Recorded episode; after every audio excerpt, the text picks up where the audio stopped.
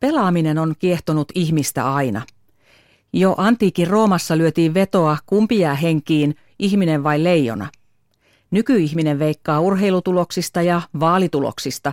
Joissakin maissa jopa kukkojen paremmuudesta taistelussa lyödään vetoa.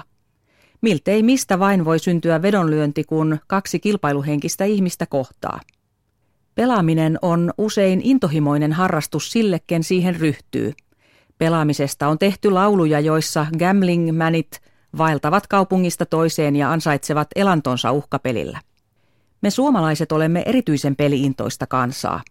Turun kauppakorkeakoulu teki taannoin tutkimuksen, jonka mukaan toissa vuonna 78 prosenttia suomalaisista oli vuoden aikana pelannut jotakin rahapeliä.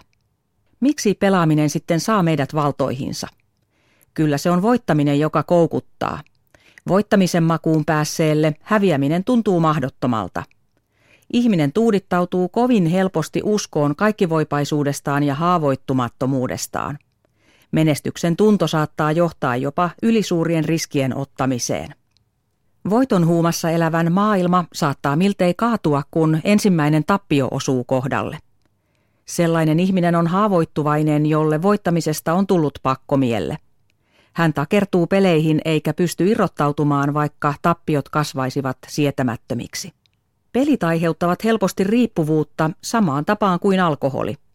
Ei siis liene sattumaa, että molempia Suomessa pyrkii rajoittamaan valtion asettama monopolijärjestelmä. Kansalaisia halutaan suojella haitoilta ja siksi rahapelien ja alkoholin saatavuutta halutaan rajoittaa. Suomessa rahapelit ovat kolmen yhtiön monopoli, jota pelimaailman aktiivit ovat toistuvasti pyrkineet murtamaan. Toistaiseksi he ovat hävinneet taistelunsa.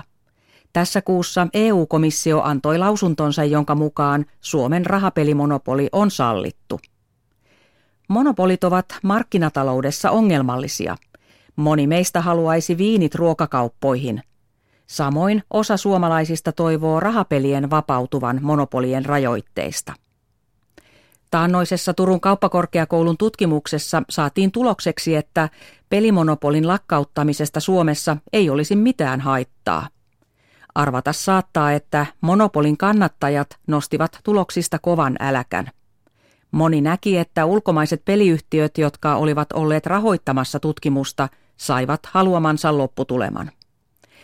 Niin alkoholi kuin pelimonopolitkin ovat politiikkaa. Me kansalaiset viime kädessä itse voimme vaikuttaa siihen, mitä toimintoja haluamme rajoittaa monopolilla. Me valitsemme eduskunnan, eduskunta säätää lait. Myös monopolilait.